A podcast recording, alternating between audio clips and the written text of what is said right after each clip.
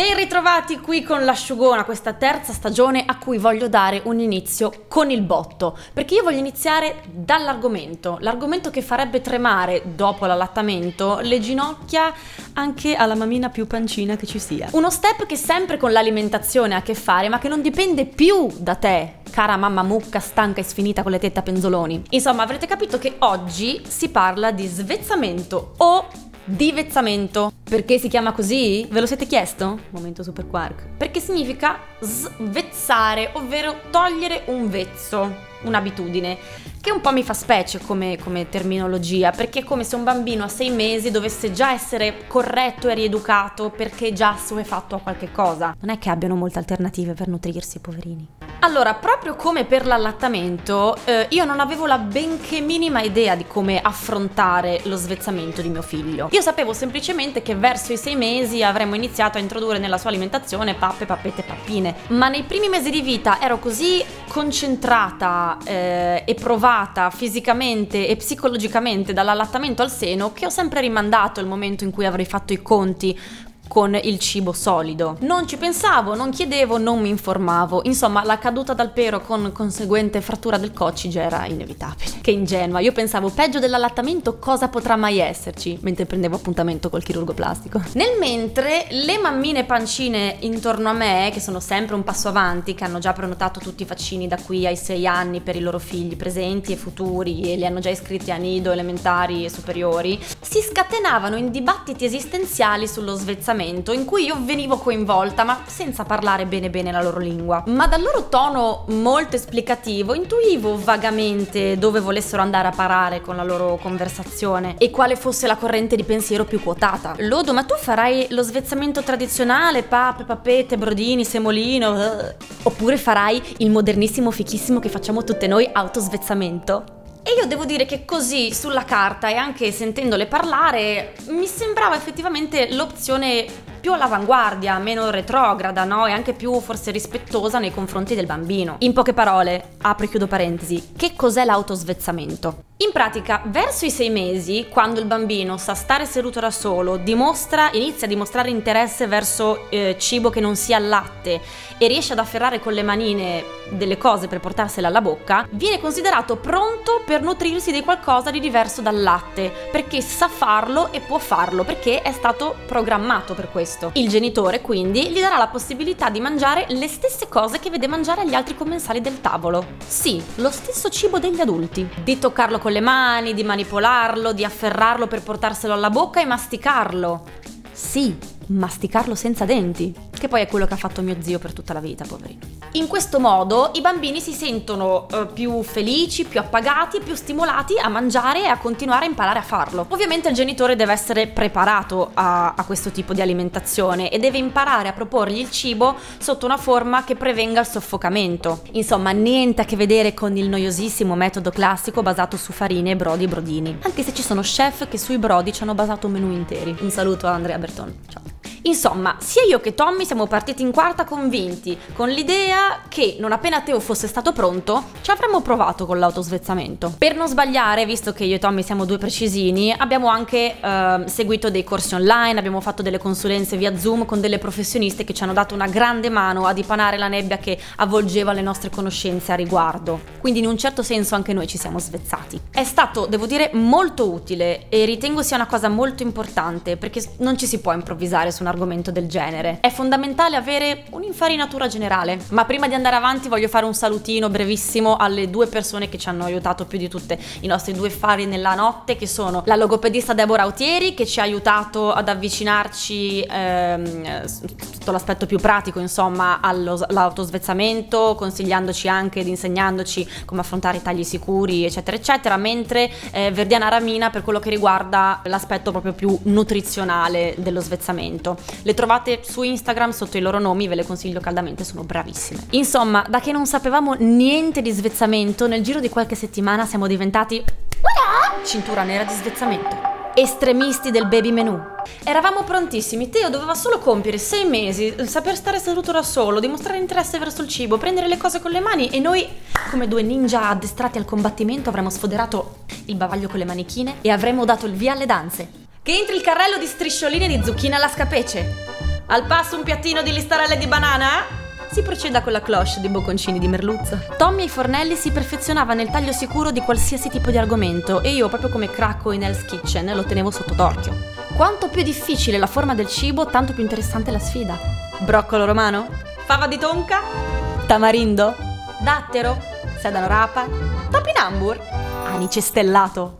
Niente era un problema, eravamo diventati i king delle striscioline. Facevo a striscioline qualsiasi cosa. Facevo a striscioline anche le fettuccine, che sono già striscioline. Anche l'acqua a striscioline facevamo. E poi c'era detto di stare molto tranquilli, perché sarebbe stato più che normale che al primissimo approccio col cibo Teo avrebbe presentato ovviamente ehm, de- delle complicazioni nella masticazione, non avendolo mai fatto. All'inizio forse avrebbe presentato qualche connato di vomito, gli sarebbe andato di traverso qualche cosa, non aveva mai ingerito niente di solido in vita sua. Ma noi genitori dovevamo stare calmi, perché il bambino era stato programmato per questo. E io abituata con mio zio ero tranquilla. Quindi calma e sangue freddo aspettare che il bimbo gestisca da solo il boccone perché lo sa fare, assolutamente vietato mettergli le mani in bocca per estrargli il pezzo incriminato nel caso si stia soffocando, grandi sorrisoni e grande incoraggiamento per Teo per non spaventarlo e per incoraggiarlo a riprovarci e via, presentargli una nuova strisciolina. Il bimbo va incoraggiato, motivato e gratificato, anche perché se il cibo è tagliato in modo sicuro, quindi a striscioline praticamente, è impossibile che si strozzi. Easy. Anzi, fai finta di strozzarti anche tu, così non lo fai sentire sentire solo. Insomma, il tempo passa e finalmente il giorno della prima pappa arriva. Io e Tommy fremevamo. Facevamo a striscioline l'ansia. Io devo dire cercavo di destreggiarmi tra sentimenti contrastanti. Ero un'altalena e oscillavo tra l'entusiasmo dell'iniziare questa nuova tappa, che mi entusiasmava molto, era qualcosa di nuovo per tutti, ma dall'altra parte la consapevolezza che ne stavamo abbandonando un'altra, che dopo tutto, dopo tutte le mie lamentele, non mi conoscete, però dai, alla fine era, era stato bello, era stato bello, sì. Mi sarebbe mancato un sacco. Tutto questo mentre rispolveravo i miei registri vecchi. Ma torniamo alla pappa, adesso voglio fare questa premessa, non è che al suo primo pasto gli abbiamo proposto il pollo alle mandorle, non siamo così... Abbiamo voluto iniziare con qualche pappa a base di farina di riso e brodino vegetale, giusto così per non provocargli il trauma di una vita, ma poi gradualmente avremmo switchato all'autosvezzamento. E quindi, dopo qualche giorno, via alle danze, Teo, enjoy. Vai, vai ed esplora come una fogliolina libera nel vento questo mondo di sapori, consistenze, odori, profumi, aromi. Inizierai con una listarella di banana. Vai, piccolo metto, facci vedere cosa sai fare. Teo vede la listarella di banana adagiata sul, sul, vassoio del suo seggiolone e non ci mette più di mezzo secondo ad afferrarla con tutto il pugnetto e a schiaffarsela intera in bocca con una violenza inaudita. Oh, che impeto! No, guarda, l'ha portato alla bocca da solo. Sì, ma non è che così si strozza. Non te sa che deve masticarla o non ti preoccupare, fidati di lui, è pronto. Silenzio. La banana era ancora in bocca, tutt'altro che masticata. Teo fa facce strane e cerca di processare, di capire innanzitutto che cosa ha in bocca e di gestirlo come riesce a fare, come gli viene di fare, essendo la prima volta. Gonfia le guance, diventa un po' rosso, attimi interminabili. Dopo qualche secondo si rende conto che il pezzo di banana che ha in bocca è troppo grande per lui, quindi cosa fa? Genius se ne stacca un pezzo e lo sputa. No, vabbè, guarda cosa ha fatto. Genio! Ma pensa a te l'istinto dei bambini, oh! Bravo, Teo! Bravo, adesso mastica solo il pezzettino che hai in bocca, vai. Ma è troppo tardi. Teo è partito per l'iperuranio dell'ottimismo, si è preso nel frattempo l'altro pezzetto di banana, se l'è messo in bocca e ha buttato giù interi entrambi i pezzettini, senza masticarli. Silenzio. Il tempo si ferma. Teo diventa paonazzo, occhi sbarrati, conato di vomito immediato. Panico. Io scatto in piedi e inizio a urlare. Tommy pezza in 0,25 secondi la maglia e la felpa. Teo si stava chiaramente strozzando e va ce l'ha fatto fa tacci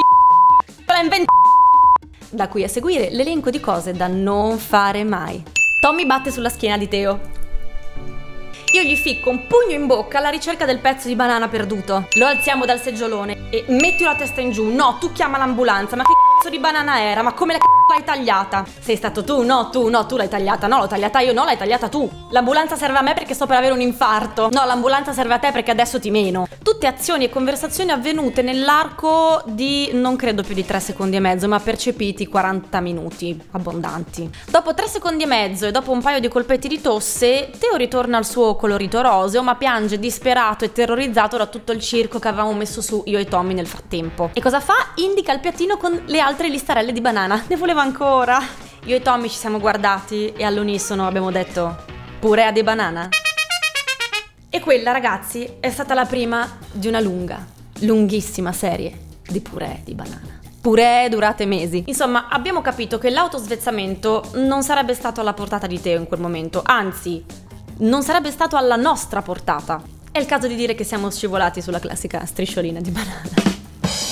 Teo forse sarà anche stato pronto, ma non lo eravamo noi. Dopo lo spavento di quell'episodio, devo dire che io fra i due sono stata quella un po' più intraprendente. Ho cercato di continuare a proporgli pezzetti di cibo, eh, a cui sono seguiti purtroppo altrettanti momenti di panico per la sottoscritta. Panico unicamente mio. E alla fine ho mollato l'osso anch'io. E mi sono ricordata di quel vecchio detto: genitori sereni, bimbi sereni. Diciamo che non avevo intenzione di trasmettere a Teo durante il momento del pasto tutta la mia ansia. Al momento del pasto dovrebbe essere un momento di gioia, di tranquillità e di serenità e scoperta in totale tranquillità. Alla fine mi accorgevo di stare lì come una sentinella in agguato, pronta a intervenire e a strappargli il cibo dalle mani o dalla bocca ogni volta che avessi percepito un inizio di pericolo. Quindi per il bene di mio figlio, anche no. Siamo andati avanti con il metodo tradizionale, ma con una grande tranquillità di animo, perché non è detto che il metodo tradizionale debba essere per forza noioso. Abbiamo sperimentato con i sapori e con le pietanze senza limiti, prima proponendogli sotto forma di crema e poi via via abbiamo implementato le pastine sempre più grandi, pezzettini di verdura sempre più grandi, bocconcini e via via crescere con il passare dei mesi sempre in modo più graduale.